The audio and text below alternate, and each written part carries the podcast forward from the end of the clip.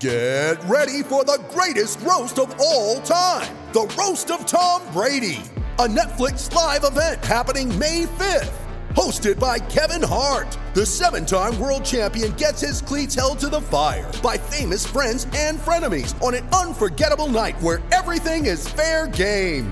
Tune in on May 5th at 5 p.m. Pacific time for the Roast of Tom Brady, live only on Netflix. Hear that? Believe it or not, summer is just around the corner. Luckily, Armor All, America's most trusted auto appearance brand, has what your car needs to get that perfect summer shine. Plus, now through May 31st, we'll give you $5 for every 20 you spend on Armor All products. That means car wash pods, protectant, tire shine, you name it. Find out how to get your $5 rebate at armorall.com. Armor All, less work, more clean. Terms apply. When you need mealtime inspiration, it's worth shopping Kroger, where you'll find over 30,000 mouthwatering choices that excite your inner foodie. And no matter what tasty choice you make, you'll enjoy our everyday low prices, plus extra ways to save, like digital coupons worth over $600 each week. You can also save up to $1 off per gallon at the pump with fuel points. More savings and more inspiring flavors make shopping Kroger worth it every time. Kroger, fresh for everyone. Fuel restrictions apply. Mary redeemed a $50,000 cash prize playing Chumba Casino this year. I was only playing for fun, so winning this was a dream come true. Chumba Casino is America's number one social casino experience. It's serious fun. With over 80 casino style games to choose from, you too could win life changing amounts of cash. Be like Mary. Log on to chumbacasino.com and give them a whirl. That's chumbacasino.com. No purchase necessary, void or prohibited by law. 18 plus. Terms and conditions apply. See website for details. The voice in the preceding commercial was not the actual voice of a winner. It's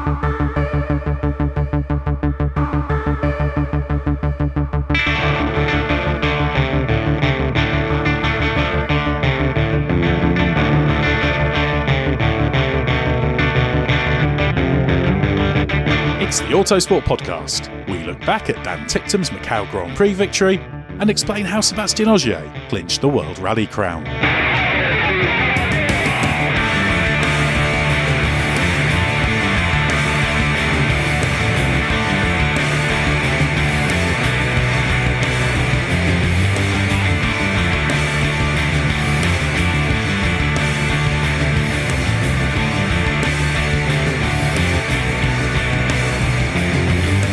Ticktum took an utterly dominant victory in the Macau Grand Prix, his second consecutive win in the event. But the 2018 race was overshadowed by a horrendous high speed accident suffered by Sophia Flörsch that also injured two photographers, a marshal, and led to the other driver involved, Sho Tsuboi, also being taken to hospital.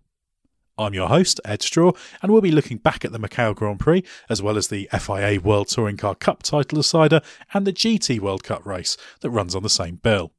And later on, we'll also head down to Australia to hear about how Sebastien Ogier clinched his sixth World Rally Championship crown. But first, it's off to Macau, where we're joined by Autosport's Formula 3 correspondent Marcus Simmons. Uh, Marcus, let's start off with the bad, which was the accident suffered by Sophia Flörsch after a safety car restart. Uh, launched off Show Boy's car at Lisboa, going through the fence into a photographer's tower. Five people taken to hospital, other drivers involved, two photographers, and a marshal. So, what's the latest on their condition? Um, well, the latest is that um, Sophia Flörsch has suffered from a spinal fracture um, but all her vital signs are stable, which is uh, which is extremely good news. Obviously, it's not good news that she's got a spinal fracture, but I think we should we should be thankful that it's uh, no more serious than that. And um, Sho Tsuboi, the the driver that she hit in the middle of the corner, um, has um, has a lumbar lumbar pain. Um, but that's yeah, he's he's complaining of backache, but he's he's probably going to be fine.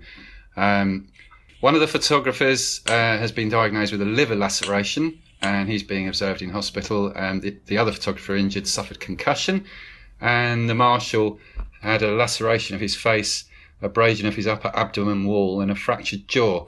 Um, so all all nasty injuries, but I think bearing in mind um, what happened and what um, some of you uh, listening to this would have seen, we can be pretty thankful that it wasn't any more serious than that. Well, can you talk through what we actually know about the accident? We saw, obviously, Sophia Flörsch was arrived backwards, kind of coming towards the apex of Lisboa, and there was launched off the car through the fence into the tower. I mean, it was incredibly high speed. Um, don't know quite how quick, but certainly the car hadn't lost much of its speed from uh, from its kind of terminal velocity on the straight. No, exactly.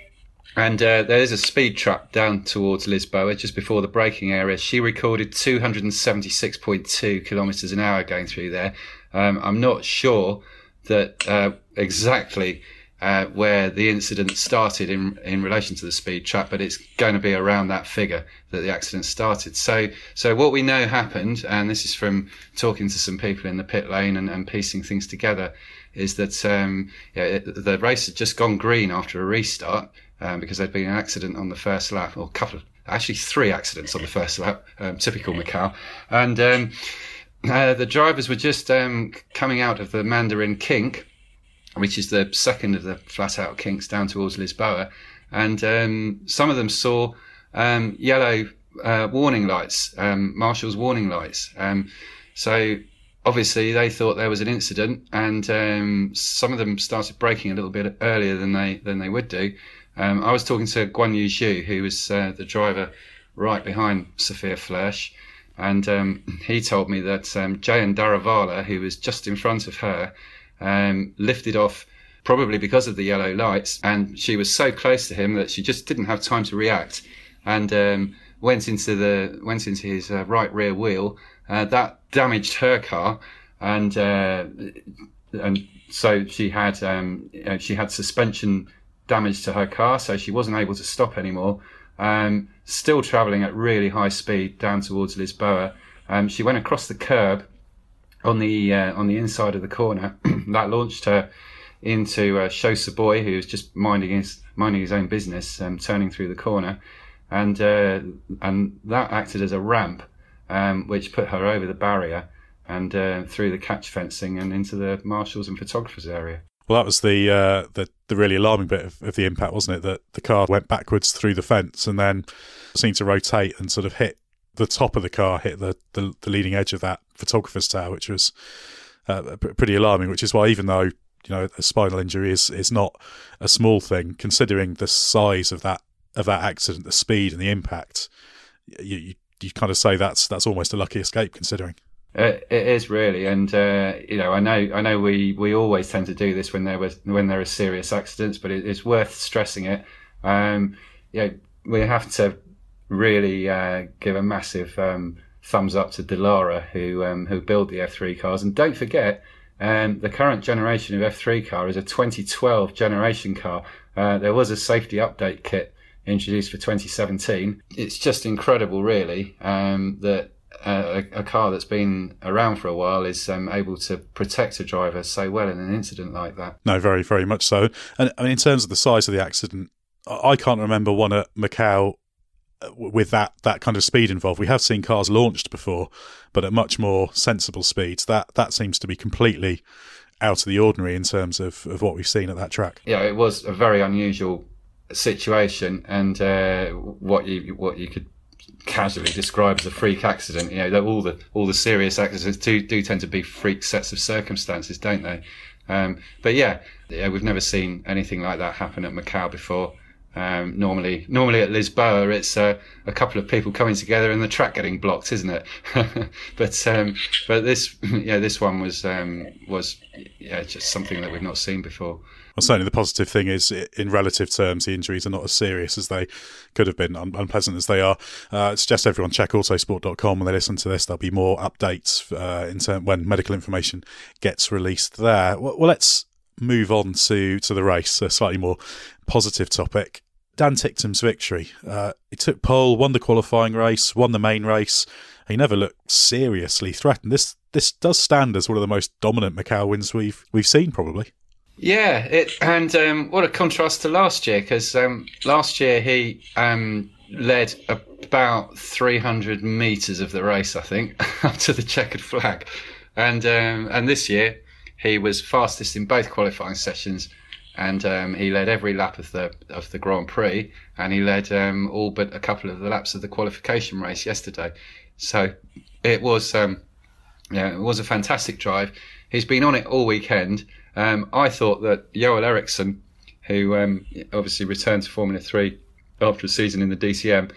I thought that um, from the start of free practice, he was looking brilliant. And I've got, yeah, I, I do admit when I'm wrong, but I did tip him to win it um, right from the beginning because because uh, I thought he looked really, really good. Um, but it it never quite came together in qualifying for him because he was um, yeah, bad luck with um, positioning on the track when yellow flags and red flags came out, and then obviously he was involved in that shunt at the end of qualifying. And uh, but then when he got up to second place in the qualification race, I thought, well, well, there we are. It's um, going to be a straight fight between those two, and it's still maybe uh, a gut feeling that um, Eriksson might do it. But I mean, Dan was just really, really good um, this afternoon, and um, his um, yeah, I think the key to his wins, and um, Eriksson did ad- admit this, is that um, he was just absolutely amazing on the restarts and nailing it through um, through the last two corners on the circuit, Fisherman's Bend and R Bend, so that he would come onto the start finish straight um, with pretty much a one second advantage over Eriksson. And um, yeah, it's such a long, long way down to Lisboa that that's what you've got to do. And, and Eriksson admitted that he, you know, was just lacking a bit at those restarts and, and letting Dan get away from him, and um, and and that was what was important in the end. Probably the, the two closest moments, the the actual start from the grid. Obviously, Eriksson inevitably got the run, and he was on the outside through the Mandarin the, the right hand kink, wasn't he? But lost a, lost a tiny bit of momentum through being on the outside naturally, rather than being able to pass or attack Ticktum. He was passed by Sacha Fenestraz, and then the final restart, even though, as you said, uh, Dan Ticktum was a very long way away when the, the green flags flew. Eriksson sort of started to get close where he thought, oh, he might be able to do something at Lisboa. Those seem to be the two moments where where Ticktum had the most to worry about. And even then, it was pretty well under control because if you start on pole at, at Macau, you half expect to be passed, particularly when there's multiple restarts. Yeah, exactly. That's been happen- that's happened so many times in the past, and we've seen people robbed of rightful wins at Macau by late safety cars. And uh, yeah, I mean, you, talked about the start of the race, and um, Sacha Fenestraz, he was he was actually going for the lead down to Lisboa and got really close to the barrier on the inside, and uh, you know, having having towed both Ticktum and Eriksson, um, but um, yeah, I think um, so. The first time there, there, was a previous time when Eriksson tried to get past um, Fenestraz um, in the race today, and uh, there was a there was a yellow there was a yellow flag down at his bow. He had the move done. You know, he was down. He was down the inside, carrying the momentum. Um, but um, he he had to then back out of it because of the yellow flag. Um, so that cost him a bit of time, and uh, that's that's important in Macau because um, when when races when races go on for longer, obviously uh, yeah, more mistakes can creep in, and and um, tires can maybe maybe go off a little bit.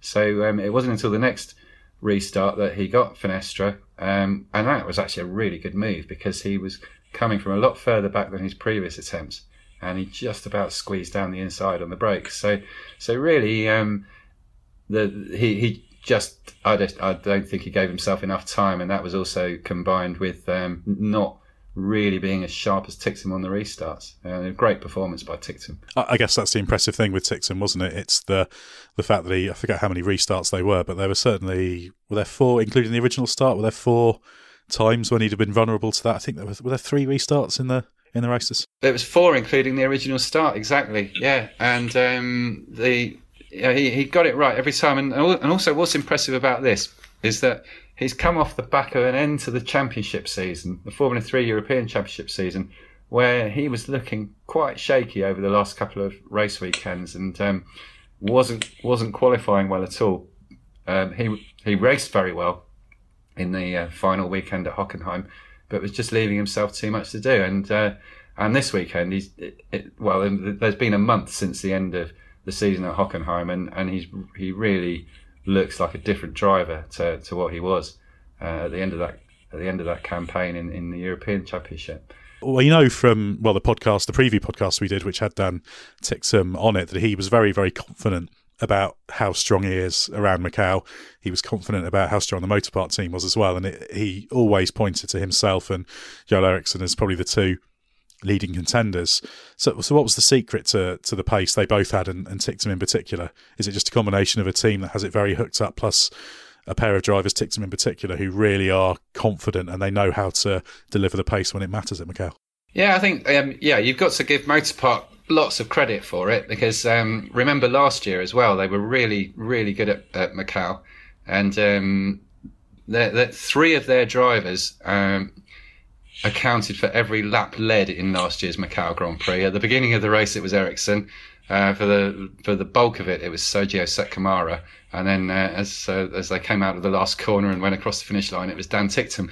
So um, I mentioned earlier the update kit on the Dallara in a safety context, but also there were um, a few aero uh, changes made to the car, and uh, so this is this is the second Macau we've had since then, and, and Motopark have had the edge at both of them, and drivers from Carlin and Prema, who were the main opposition, uh, were just saying that they didn't have the straight line speed that, that the Motopark cars had. So so they've obviously found something uh, which enables them to run at a quick speed on the straight, but also keep that um, that grip that they need around the mountain section. And uh, yeah, they're they're really they have probably been an underrated team over the years. Um, but um, yeah, they've obviously done an incredibly good job at Macau. Um, they've never quite won the European Championship, although they've come close the last couple of years, and 2017 with with Eriksson, and then this year with Ticktum.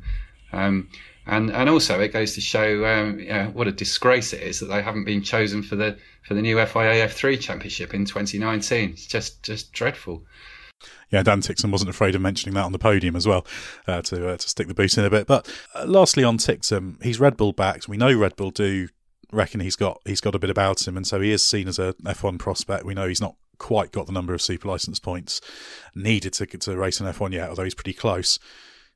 As he said on the podcast, Red Bull see Formula Two as, as too expensive. So what what's going to happen to him next year? And does this Macau victory make any difference, or was it always is, is, is his destiny already set? Well, as we're as we're talking now, it, it, it doesn't seem to make any difference to his plans for next year, which are almost certainly going to be Super Formula in Japan. Um, and actually, there is going to be some some interesting news about various European people heading over to that uh, championship uh, for next season and uh, for the Suzuka test in a couple of weeks' time, which uh, which I'm, I'm I'm going to write tomorrow. So I don't want to give too much away. It'll be on autosport.com at some point. Um, but uh, but yeah, um, I don't think I'm letting any cats out of any bags by saying that, uh, that that's what Dan Ticktum's doing next year because that's been quite reasonably well known for a while and uh, that's that's going to be great for him because obviously um, it worked for Stoffel Vandoorne in 2016 and Pierre Gasly last year, and um, and I think uh, yeah, spending a, a, season out there um, working in a completely different culture is is a brilliant way for for drivers to mature well, both those drivers you mentioned, uh, Vandoorne and Gasly, benefited tremendously from that, and it's becoming a, it's coming kind of back into fashion, isn't it, as a as a destination for drivers looking to, to get to Formula One. So that's uh, that's positive. A competitive championship, very, very, very fast cars. We've talked about the the top three: the Ticktum, Eriksson, Fenestraz. Uh, I was about to say Ralf Schumacher, of course. Mick Schumacher, the European F3 champion. He's both the son of and the nephew of a former Macau winner, as everyone kept reminding him over the weekend. He came home fifth, but was never, never seemed to be quite in the in the fight for victory. He was thereabouts, but never quite there.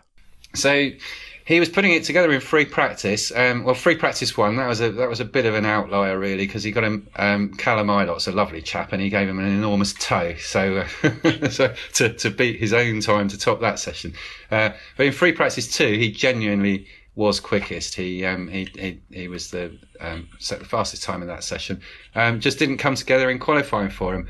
Um, and actually the second session, uh, qualifying session on Friday, which was the one where most of the field set their quickest times, um, that uh, a mistake by by Schumacher actually hampered nearly the entire Prema team um, because he um, he he brushed the wall coming out of Moorish, which is the second of the very narrow right-handers um, towards the end of the mountain section, and uh, he he thought that uh, the car when quite often people do brush the wall at Moorish, and we've seen people do that and carry on with no ill effect. So, so that's what he decided to do: is try and complete the lap. He got to the next corner, which is the left-hander at Dona Maria, and uh, almost shunted it. And uh, the reason why he did that was because he had a puncture.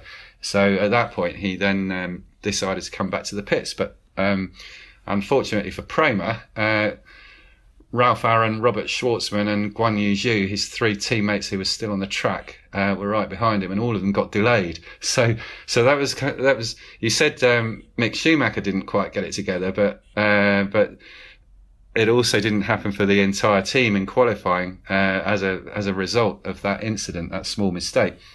And but but still, the team thought they had the pace, and uh, you, know, you look at the sector times, and, and they were they were in the mix. So, um, but uh, but the qualification race on Saturday, that's where it all started to slip away slightly because um, the uh, they were lacking speed in sector one, which is just completely flat out from the start finish line down towards the braking area for Lisboa, and uh, they just couldn't make the progress they wanted to from their from their grid positions, and that you, you everyone would have predicted they would have been able to. So.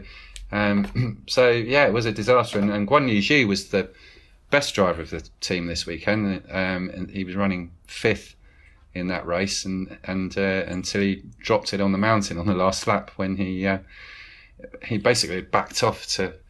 Uh, well, not not backed off completely, but he was um, you know, taking it taking it a little bit uh, more cautiously on the last lap just to get home to the finish. And um, it was yeah one of those one of those deals where you lose a bit of concentration and those barriers are a bit close. that, that was a big accident actually. He was um, he didn't he didn't think it was massively massively big when he uh, when he had it, but when he saw the, saw the footage afterwards, he realised um, how big it was. Yeah, it's quite difficult to have a small accident in uh, certain parts of, of, that circuit. I suppose the other driver we should mention is is uh, well, actually, t- two of the other returnees. Jake Hughes finished fourth, which is good on his return to F3, and Callum Ilott also, he's always been quick in Macau didn't have the, the best of races. The the start kind of undid him uh, in the in in the final, but they both performed performed strongly. I mean, Ilott in particular, will he be disappointed with with ending up where was he eighth in the end? Yeah, he was quite um, not not so much disappointed, but quite philosophical about it. Really, he he knows he went to Macau and did his best. Um, he he loved driving the car again, and um, he had a really, really strong weekend. It just went wrong in the um, in the final on Sunday, really, um, and that was he didn't make a great start, um, but he was looking like he was possibly going to slipstream his way back up into um, his original starting position, which was third. But then he um, kind of found himself on the wrong side of the road going into Lisboa, and he lost a couple of places there. Um, he then fell into the um, the clutches of others at the uh, restart after the red flag, um, and uh, lost another couple of places. And and he said he just didn't he just didn't have the pace, um, which was obviously a little bit disappointing, especially as um, Fenestraz was up there in third place in the in the um, in, in the other Carlin car that was towards the front of the field. So. Um, there was a little bit of contact with Jüri Vips at one point as well, who's, who's another driver we should mention, I think. But um, uh, that's um, know, and he got eventually passed by Vips on the last lap and, and finished a disappointing eighth. But um, going on to Jake Hughes, uh, yeah, he's he was a much lower profile import to Formula Three for Macau, and like like Callum, he spent the season in GP3, but he's had a pretty um, disappointing year, and uh, he was. Um, it's not all down to the driver. I understand. Um, there's there's been a, a few problems that have um, that have hit him this season, and um, Hitech hadn't been to Macau either for a couple of years. They they missed it last year, but, but the the car seemed good right from the beginning, and um, he was right in the mix. And looking, um, watching him out at some of the corners on the mountain, he was he was really really good actually. The um, second day, uh, the first day he was usual Jake Hughes, uh, which is in, so smooth you almost don't even notice him going past. And um, on the second day, he was smooth but looking really, really quick as well. And uh, some of his sector times on the mountain were, were superb, second to none. So, um, so he had a really, really strong weekend. And uh, in the races, didn't quite come together. Um, but the other um, the other driver, Jüri Vips, I thought had a had a really outstanding uh, Macau debut um, in the Motopark team alongside Dan, Dan Ticktum and, and Joel Eriksson, among others. And he was he was really really um, hammered by the yellow flags and red flags in the second qualifying session. And and I did a calculation based on sector times up to that point, based on what he'd done in previous sessions in the last sector where he hit the yellow flags, and um, he should have actually been second or third on the grid, not 14th. Um, but um, he got himself up to seventh in the qualification race on Saturday, uh, and then yeah, he he just lost out in the slipstream in the final, and it never came together for him. Um, unfortunately, I haven't quite got the lowdown from everybody I wanted to after the final, but because they all have to go to the traditional Macau Grand Prix prize giving, which is always at a fixed time, and because of um, Sophia Flörsch's accident, um, everything ran really late, and uh, so by the time uh, you get down to the paddock after the press conference, most most of them have gone. Um, so hopefully by the time uh, Autosport magazine comes out on Thursday, I will have got to the bottom of a couple of things. But um, but yeah, Vips was Vips was really really good all weekend, um, but it just didn't come together today. No, certainly. Well, I've no doubt you'll get to the bottom of any outstanding questions by the time the uh, the report has to go to press. So I suggest everyone pick up a copy of Autosport on Thursday to uh, to find out the missing pieces. Most likely it'll be in the bar, the Macau tradition. yeah, as it should be, as it should be. Uh, well, thanks very much, Marcus Simmons, for for your time. We'll leave you to get back to uh, well, doing your work and, and sitting in the bar, uh, and uh, enjoy your well, I say enjoy enjoy your evening in Macau as far as you can with the amount of uh, work you've got to get through. Yes, well, um, uh, the great thing about Macau is that the time difference is in your favour, so you uh, you can go and um, do a do a nice bit of uh, socialising on the Sunday evening, and then get down to work for Autosport on the Monday. Exactly, have a little bit of uh, well deserved relaxation after a after a busy week. Thanks very much, Marcus Simmons. Well, the Grand Prix itself is the main focus of the weekend, but there's several other very significant races that take place during the events, and I'm now joined by Jack Cousins in Macau to talk us through those. FIA World Touring Car Cup races were a title showdown between two all time tin top greats 56 year old Gabriele Tarquini and 49 year old Yvan Muller. Now, Tarquini was the clear favourite coming in, and he did close out the title, but it was seriously close, wasn't it? It's remarkable how close it was in the end, Ed. He came into the event with a 39 point cushion over, over Muller. Um, 87 on offer because World Touring Cars employs three different point systems. You get points for qualifying as well. So a fair margin. Um, we came in with, with seven title contenders, but realistically, it was it was just those two. It's very difficult to understand how Tarquini ended up letting it get so close, really, in the end. Because it all, it all seemed to start off fairly straightforward. The first race, he bagged decent points, so he was, he was on track at that point. I guess it was it was race two where it started to get difficult. It is, and and uh, so qualifying, they would usually have the uh, session for the first race on um, the Saturday morning, uh, and then have a race, and then have a second qualifying on Sunday morning before two races. Now, four day event in Macau, plenty of other things to cram into the schedule meant that uh, this was, you know, it didn't follow that format. The pressure was on Tarquini a bit for the races because he'd qualified 14th for races two and three before he'd even contested the first race. So yeah, as as you say, he came out all right of that one. Uh, Muller made progress off the grid and, and looked properly ruthless, very good. But Tarquini followed him through, made up a few spots and minimised the points loss. He only lost six of his uh, 39 point advantage at that point. But the the fact that he'd put himself uh, in the middle of the pack really for the second and third races uh, on account of qualifying 14th after hitting the barrier at Lisboa everyone who's been to Macau knows uh, how tricky that corner is, and Tarquini's probably done it enough times that it's inexcusable anymore. He um, he actually came out and, and said it was completely his mistake, but he really put himself under under a lot more pressure than than he needed to with that, um, and you know he it was his mistake at that corner in qualifying, but he was then the victim of. Uh, an incident there in the race that meant that Muller really had uh, had a pretty realistic shot at taking the title in the end in the, in the final race. And that incident was entirely not of his making, wasn't it? It was triggered by the Oriola Ehrlacher incident on the run to Lisboa. there's a there's a there was a slight disagreement there, I think, between uh, Oriola and and Ehrlacher. Um, Oriola tried to squeeze up the inside on the run down to Lisboa, which is always it's tricky in an F3 car, but in a you know a wide old touring car, it's you're you're asking for trouble really. Uh, and Ehrlacher didn't really see him as they're breaking into the corner. They've come together and and uh, completely rotated as uh, Oriola was going straight on into the barrier. Managed to just get his foot back on the pedal up the inside where Oriola had then blocked the outside. Um, he was collected by Vernet, Tarquini's teammate Michelisz, and Huff was at the back of that as well.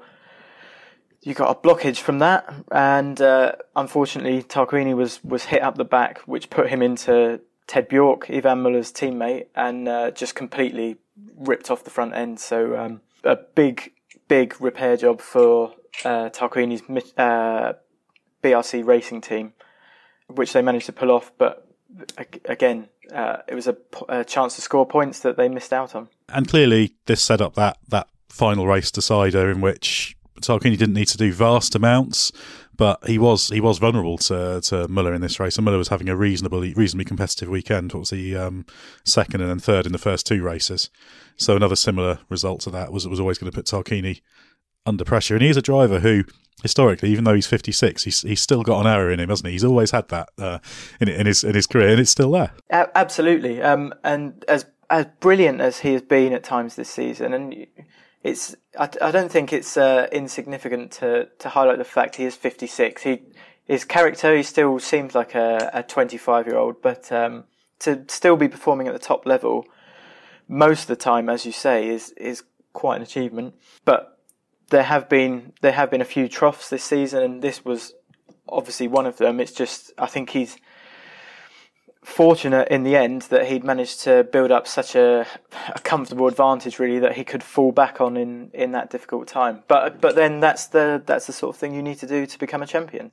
Uh, and he did seem to play the third race quite conservatively. He kind of hovered around the bottom end of the, the top ten throughout is it one of those ones where we really had it in, in hand? Because Muller was only able to finish fourth, which is still a good result in a competitive field. But if Yvan had managed to get a few places further up, do you think Tarquini had the pace to respond to that, or was that kind of the limit of what he could have done?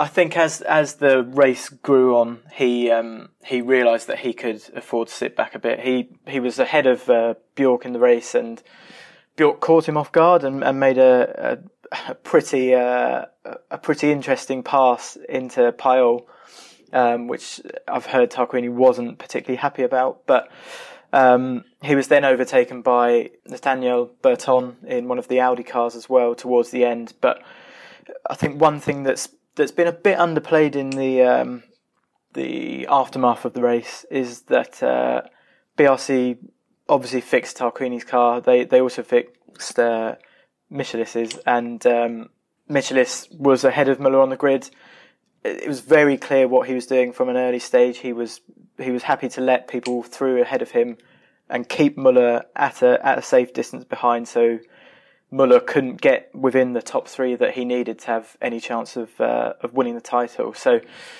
even after safety cars, even after uh, you know stoppages, it it became clear in the final few laps. I think that that Tarquini could afford to sit back a bit and, and drop positions to I don't know perhaps soak up the um, the final few laps and and enjoy those before you know the euphoria of becoming a world champion. And it is astonishing that we're talking about these two drivers, Tarquini in particular. I remember I covered the World Touring Car Championship in 2007 and the first part of 2008, and you still had Tarquini as a top driver in that, and he was he was a, a, a grizzled veteran then, but still going all these years down the line and still able to win at the top level because this is a, a, competitive championship. So it's pretty astonishing that it's him and, and old rival Yvan Muller, of course, who were touring car stars back in the 90s. Well, I think, if memory serves, Tarquini briefly cropped up in the, the, the short lived initial incarnation of the World Touring Car Championship in 1988. So it, it's astonishing longevity for, for both of these. Yeah, and, and don't forget as well, Muller has retired and come back in that time. Um, Seemingly quite grudgingly, he returned, didn't he? Didn't, didn't he? didn't he have to come back because the sponsor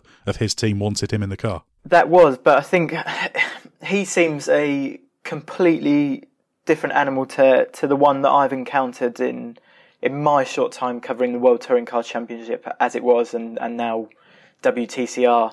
He was obviously part of the ultra successful Citroen squad in, in his final years in the WTCC, um, but was completely overshadowed by Jose Maria Lopez and called it a day after that. He he came back for one race in 2017, and then, as you say, it was perhaps a bit against his uh, initial wishes to come back for this campaign, but he is he's been absolutely ruthless. He is uh, he's the king of, of getting in people's heads, I think, and uh, he, you know he's he's not afraid to come out and uh, publicly call people out, swearing on the team radio. It's that it's that kind of fight that was was missing really in those Citroen years. So he's now confirmed to um, to come back next year. He's going to be joining up with uh, with Cyan Racing, which are running um, program with a new Chinese manufacturer, Lynk & Co.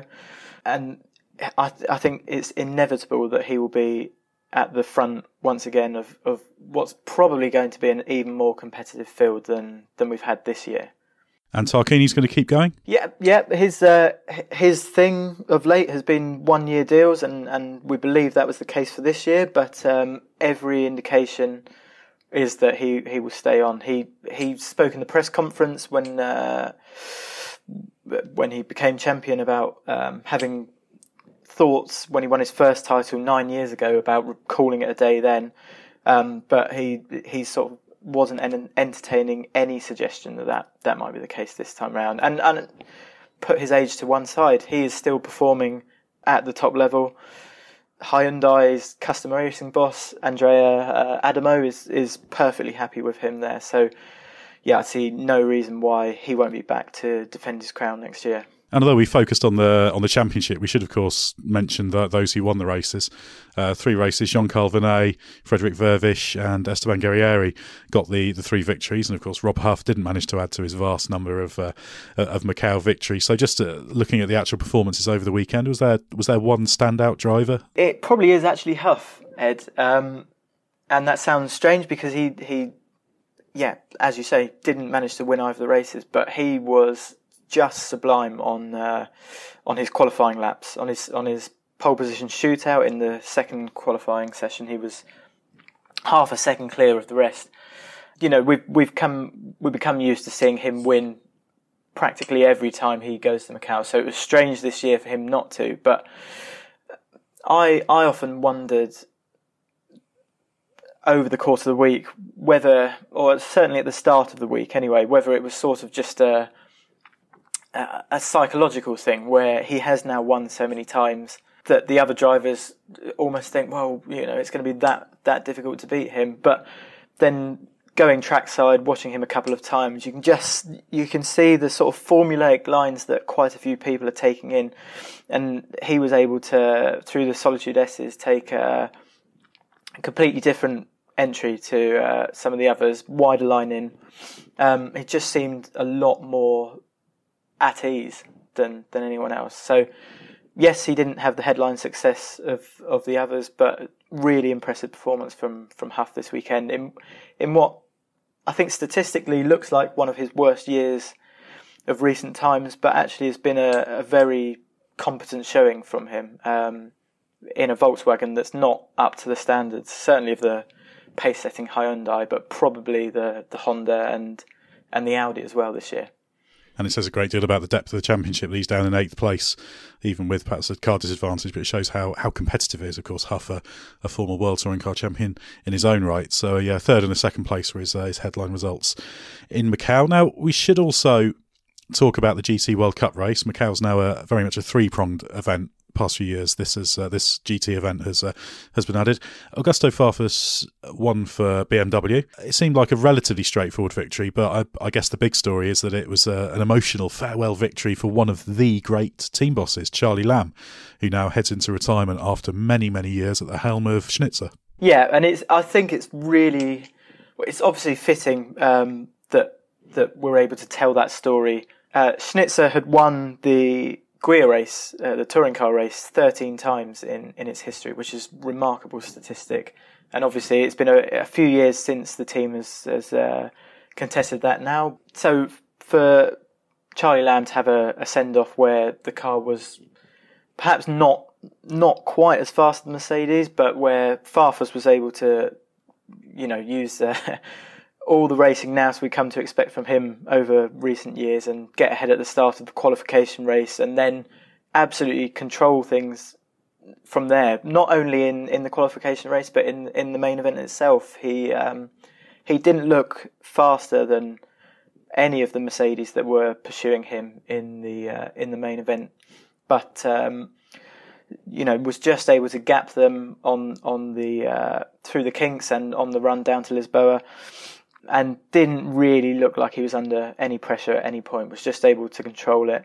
So, not much action in the race, but a, a brilliant, brilliant way for uh, Charly Lamm to, to sign off. Yeah, uh, not just a great team leader Charly Lamm, but also a great motor racing enthusiast, a really a really nice guy, and, and somebody who I think everybody uh, enjoys seeing do well because he's he's not only very well respected, but he's he's very very well liked. I guess the the key thing for Farfus was because Raffaele Marciello was was the kind of guy initially challenging him. He got ahead of him in uh, well, Farfus got ahead of him in the qualifying race, and then he was chased by Marciello in the for some of the the final, and then in the end he came unstuck and, and Maro Engel through to second. I mean, if Marciello had, had kept going, could he have? Uh, well, kept going in, in second. Could he have given Farfus more to think about, or do you think he had it covered? I, th- I think if you look at how the Mercedes uh, of Engel closed in after Marciello had gone off, I, I, think Farfus would have had it covered. The BMW seemed a, a, bit stronger in a straight line, which is you can overtake in Macau, but it's so important to have that speed on the on the run down to Lisboa. Um, was really impressive. That his pole lap just absolutely came out of nowhere. So it perhaps then wasn't a, a surprise when uh, Farfus got back ahead of him in the qualification race, but um, he it, it, was certainly unfortunate. He ended up going off at, at Lisboa into the barrier. Um, got going again. It wasn't a, a, big impact, but finished down in ninth. But um, it, a, a final position that really didn't do justice to, to his performance as well because he was he in a in a three car setup next to um, you know previous winners of this race. He was uh, the the lead Mercedes driver, really. Well, a big victory for Farfus, of course. If memory serves, he has won there in touring cars before, uh, but he's another driver who uh, tends to go pretty pretty well at Macau. Uh, well, thanks very much, Jack Cousins, for your time. I'll leave you to get on with your Sunday evening, as I know you have an enormous amount of uh, work to get through in the uh, in the hotel there in Macau. So I, sh- I shall leave you to get on with it. Thanks, Ed. Thank you. Well, let's leave Macau behind and head down under now, specifically to New South Wales for the World Rally Championship finale. I'm joined by David Evans, who must be at some terribly uncivilised hour, to talk through Sebastien Ogier's sixth World Rally crown. Now, there's a huge amount of excitement heading into the title deciding Rally Australia, so did it live up to expectations, David? It definitely did, Ed. There's there's no doubt. It was a it was an absolute classic Rally Australia. Uh, we had three drivers, Sebastien Ogier, Thierry Neuville, and Ott Tanak going into this event with a with a shot at winning the championship. Uh, and you, I mean, fair enough. You couldn't say right up until the end we didn't know who was going to win. Uh, the fact that Ogier was three points in the lead going into the event meant he was he was kind of on the front foot, but at the same time, by the fact that he was leading the championship, it meant that he was actually on the back foot on day one because he was the guy that had to sweep the roads clear, running first on the road. He had to sweep all of the loose gravel aside and prepare a faster line for all the guys following him. So it was a tough job. Um, and how did he do it? He did it by making less mistakes than anybody else, quite simply. This was a supreme performance, a superb lesson in how to drive a world rally car by Sebastien Ogier. When the pressure really came to the guy, he truly delivered uh, on every level. The the mistake for Thierry Neuville was it a mistake? I don't know. He had a puncture, or he knocked a, an awkward landing uh, on Friday afternoon, and he knocked a tire off a rim uh, on on his Hyundai, uh, and he then overshot, couldn't get the car slowed down in time, and he overshot and, and crashed into a, a chicane. He dropped about a minute. Uh, crucially, that put him behind uh, Sebastien Ogier in the classification. which then well, very complicated this Ed, but obviously for the, for days two and three on our World Championship round, we turn the classification round. So the the slowest guy goes first on the road. That slowest guy then was Thierry Neuville. So he really struggled on on Saturday, cleaning the road, doing the job that um, that Sebastien had been doing through Friday. And in all honesty, that was his championship chance gone. Really, it was very very difficult to see Neuville coming back um, from that position of, of being at the front of the of the field on Saturday, at the front of the pack on Saturday, uh, and then Sunday it was th- the weather that changed everything. Um, the the rain really came down over Saturday night, and I've never seen the the roads here in, in New South Wales quite as slippery as they were. Um, just you know, watching the onboards and stuff, it was real heart in the mouth stuff. Credit to Thierry Neuville, he absolutely gave it everything. He uh, he pushed his, his i20 as, as hard as it could go and he risked everything. You know, he kept saying every time we saw him, you know, I've got nothing to lose. I've got to give it everything. Uh, and the accident, which you'd seen coming for a couple of stages, finally came with, with two stages left to run. Um, it came over a crest and he couldn't get the thing slowed down. He hit a bank and, and ripped a wheel off. Uh, and that was that. And, after watching Neuville for so long through this year, it was really quite emotional to see the guy, you know, his championship chance. He'd led the championship for eight rounds through the middle of the year, but it, it was all over, um, at the side of the road, uh, with two stages left to run.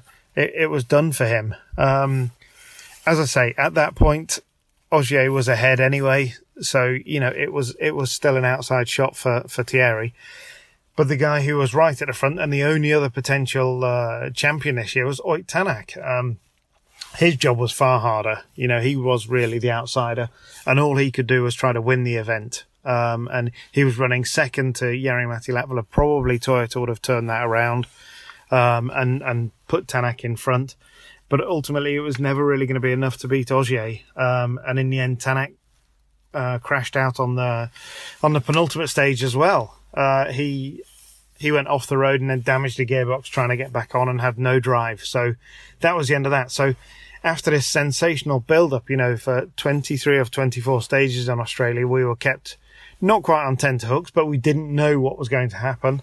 Um, and then going into the power stage, one, one stage remaining, the, the M Sport Ford World Rally team got on the radio and told Sebastien Ogier he was, he was this year's World Rally champion after all the hype, after all the build up, after all the excitement, it was ultimately quite an underwhelming way for for Ogier to learn about his uh, his sixth successive World Rally Championship. How tough was this one? Even harder than the first with M Sport last season. This year's championship, by have no doubt, this was the toughest championship that Ogier has ever driven. You know, he said as much himself. I, from memory, he's ne- no, he's never gone down to the wire in a championship. He's always won it uh, with rounds to spare. So, the very fact that he, that you, you know, his rivals took him to the final round this time uh, makes it the most the, the, most difficult for him. And and you know, Thierry was just three points behind him. Uh, so it was it was a a real tricky one and the conditions made this a really difficult rally as well. You know, running first on the road was, was tricky for, for Sebastien on day one, but then the rain just made it hellish for absolutely everybody on, on the final day on Sunday. It was, yeah, it was a tough event, uh, and it was a, a tough climax to, to what's been a very, very difficult year for, for Ogier this year. Not a difficult year, a difficult championship. Uh, you know, there's been highs and lows. We've seen Ogier make probably more mistakes than uh, than ever this year. Um, in plays, you know, Portugal spring to mind, and then of course Turkey, and just silly things that that you wouldn't normally associate with him. Uh, he's he's made mistakes, and he's made it harder for himself.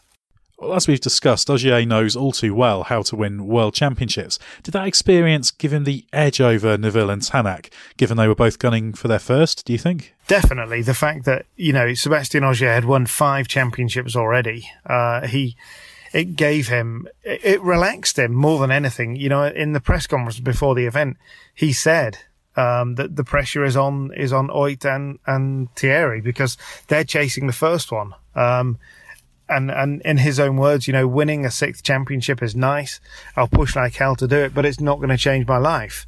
Uh, and of course it's not. And, you know, I remember 12 months ago and 24 months ago sitting in Australia, hearing Ogier say exactly the same thing. And, you know, the championship, once you've won one, two, three, you know, four, five, six, do they really matter quite as much? Um, of course they do. And you look back in history that they are great to have those championships, but nothing, uh, uh you know, who, who am I to say I've never won a World Rally Championship, but I can imagine that nothing really comes quite as close as that first one. Uh, and you will do everything you can to get that first one because you never know if you'll get a second or third opportunity. And for sure, Thierry and Ott were, were desperate to win this year's World Championship. And I, I think what we saw uh, in Australia this weekend was genuine, real experience from from Ogier. He he didn't get rattled. He he was wound up on Friday. He was really angry about the regulations that made him run first on the road.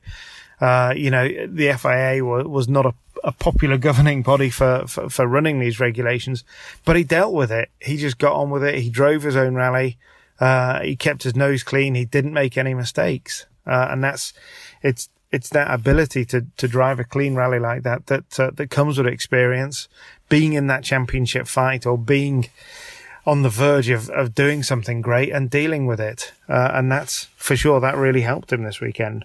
And we should add that this wasn't just about the Drivers' Championship, but the manufacturers as well. A very big win for Toyota in what's only its second season back in the WRC. Yeah, of course, that's right, Ed. We saw Toyota taking their first um, manufacturers championship since 1999, uh, and a real, a genuinely a, an incredible feat from Tommy Mäkinen's uh, team based out of Finland. There, only their second year with this guy. I was talking to Tommy afterwards, and he said three and a half years ago, this car, this project, none of this existed.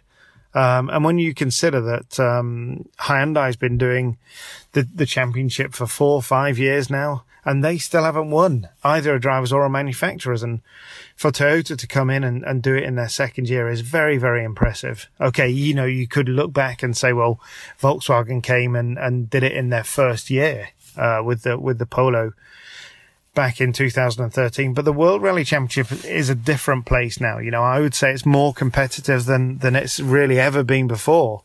Uh, the cars are so incredibly closely matched, and we've got four cars that are absolutely gunning for victory. Each of those manufacturers has won at least once this year, so it's close. Uh, and Toyota has has won it, and the thing that's won it for, for the for the Yaris is the speed it's found over the second half of the year. You know, they spent still in the first half of this year, they were evolving the car, they were working on the dampers, they were working on the engine, uh, and it all really came good uh, in the second half. And you've got to say, you know, the speed that um, that Tanak showed through that second half of the year was absolutely superb. It was to win those three rallies on the trot was was incredible, uh, and he could have won more had he not had a, a puncture or some radiator damage in, in Spain and Wales. Uh, so you know, who's to say that actually, you know, Ogier wasn't robbed, and he could have Toyota could have had the the double the manufacturers and the drivers' championship. But of course, it was Jari-Matti Latvala, a former Autosport podcast guest, no less, who won in Australia. It was his only win of a very difficult season, so that must have made it a very important one for him. Yeah, that's right, and and it's always great to see another Jari-Matti win. Uh, you know, he's he's everybody's favourite. He's a guy who wears his heart on his sleeve, and this sport means absolutely everything to Jari-Matti. And it would have really hurt him this year not to win since he won his first event in, in Sweden and became the WRC's youngest ever winner in, in Sweden in 2008. He has won at least one round of the championship every year since then. Uh, and of course, he hasn't won since Sweden last year. So it would have been difficult for Jari-Matti not to have won this year. He said he'd reconciled it in his own head that if he could win the the manufacturers championship with Toyota, he would count that in his own mind as a as a victory for this year. But to see him do it in in Australia was brilliant, and he won it in such a tremendous way as well. He really was. He was on superb form. Um, and I have to say, you know, we talked, we've talked earlier about, about Ogier's experience in, in overcoming some really tricky conditions. Latvala did the same. You know, he showed his experience. He's the most experienced driver in this championship. He's seen all of these conditions before. You know, he was, he was here in 2011, as was Ogier when we had a really wet rally in, in this part of the world. Jari-Matti did make a mistake. He did. He clipped a chicane. He whacked a chicane, um, really hard, which actually, um, brought on a whole load of, of other problems for, for Andreas Mikkelsen. Uh, if we've got time, I'll briefly explain this, Ed, because it's quite a, a, really quite a frightening story, actually. So Latvala had hit the chicane, uh, and he'd moved the chicane, big straw bale chicanes, into the middle of the road. There was a, a group of marshals who were based near, near the, the chicane. Um, and without consulting rally control, they took it upon themselves to use the three minute gap between the cars to drive a tractor into the stage to move the chicane back into position for the next car coming along, which was Andreas Mikkelsen. Now, I think we'd we'd perhaps applaud their initiative in in undertaking that job, but to send a tractor to send anything onto a live stage is just insane. You know, there is no excuse for it. It's it's absolutely shocking. Uh, and so when Mikkelsen came around the corner and he actually saw this tractor in the chicane, uh, the tractor had gone through the chicane when by the time Mikkelsen got there, Andreas overtook him. Um, and was having a conversation with his, with his co-driver saying, you know, what do I do? Do we stop here? Do we slow down? Do we what? Didn't know what to do. Um, and you know, this is at flat out rally speed. Uh, and it's really not much of a surprise that um, that Mikkelsen crashed on the next uh, fast left-hand corner. He missed his braking point. His, as in his own words, his mind and his head was everywhere, um, and he went off and he rolled uh, and ended a pretty miserable year for himself there. So I'm not saying this is all Jari-Matti's fault. Of course, it's not. Um, but you know, we need the FA, we need Rally or Rally Australia organisers to look into this. How this happened that we could have a tractor driving down the stage is is is beyond me. Um, I I don't understand this at all. Certainly, we cannot see that again. Um, and that was, I mean, it was quite a a low point for the event for for what was otherwise an, an absolutely brilliant brilliant rally and a very fitting end to uh, to a superb year of rallying. Well, this is also a very fitting end to a lively podcast. So thanks very much, David Evans, for your insight. I really do think now you should try and get some sleep, given it's well after midnight for you down there. Well, if you'd like to read more about the World Rally Championship finale from David Evans, or also some of our coverage of Macau, head to autosport.com. Check out our Plus subscriber area, where for a small fee you can read the world's best motorsport journalists. Also, check out sister titles F1 Racing Magazine, out monthly, and motorsport.com. And if you fancy a flutter, download the Pit Stop Betting app. Thanks for joining us. We'll be back soon with another Autosport podcast.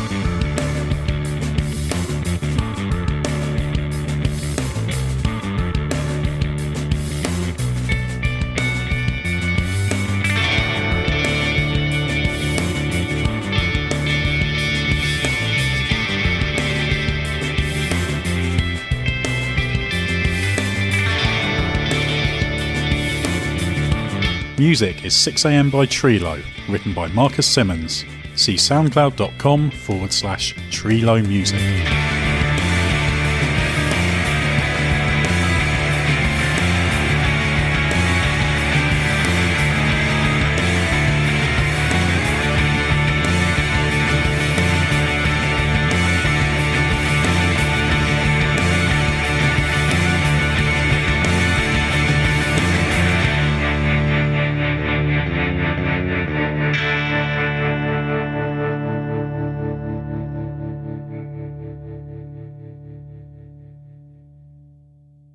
Mary redeemed a $50,000 cash prize playing Chumba Casino this year. I was only playing for fun, so winning this was a dream come true. Chumba Casino is America's number one social casino experience. It's serious fun. With over 80 casino style games to choose from, you too could win life changing amounts of cash. Be like Mary. Log on to chumbacasino.com and give them a whirl. That's chumbacasino.com. No purchase necessary, void or prohibited by law. 18 plus. Terms and conditions apply. See website for details. The voice in the preceding commercial was not the actual voice of a winner.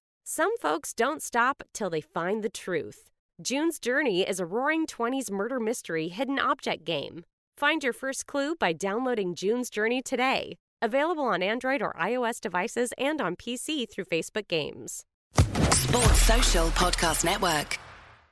Step into the world of power, loyalty, and luck. I'm going to make him an offer he can't refuse. With family, cannolis, and spins mean everything. Now, you want to get mixed up in the family business. Introducing The Godfather at ChumbaCasino.com. Test your luck in the shadowy world of The Godfather slot. Someday, I will call upon you to do a service for me. Play The Godfather now at ChumbaCasino.com. Welcome to the family. No purchase necessary. VGW Group. Void where prohibited by law. 18 plus. Terms and conditions apply.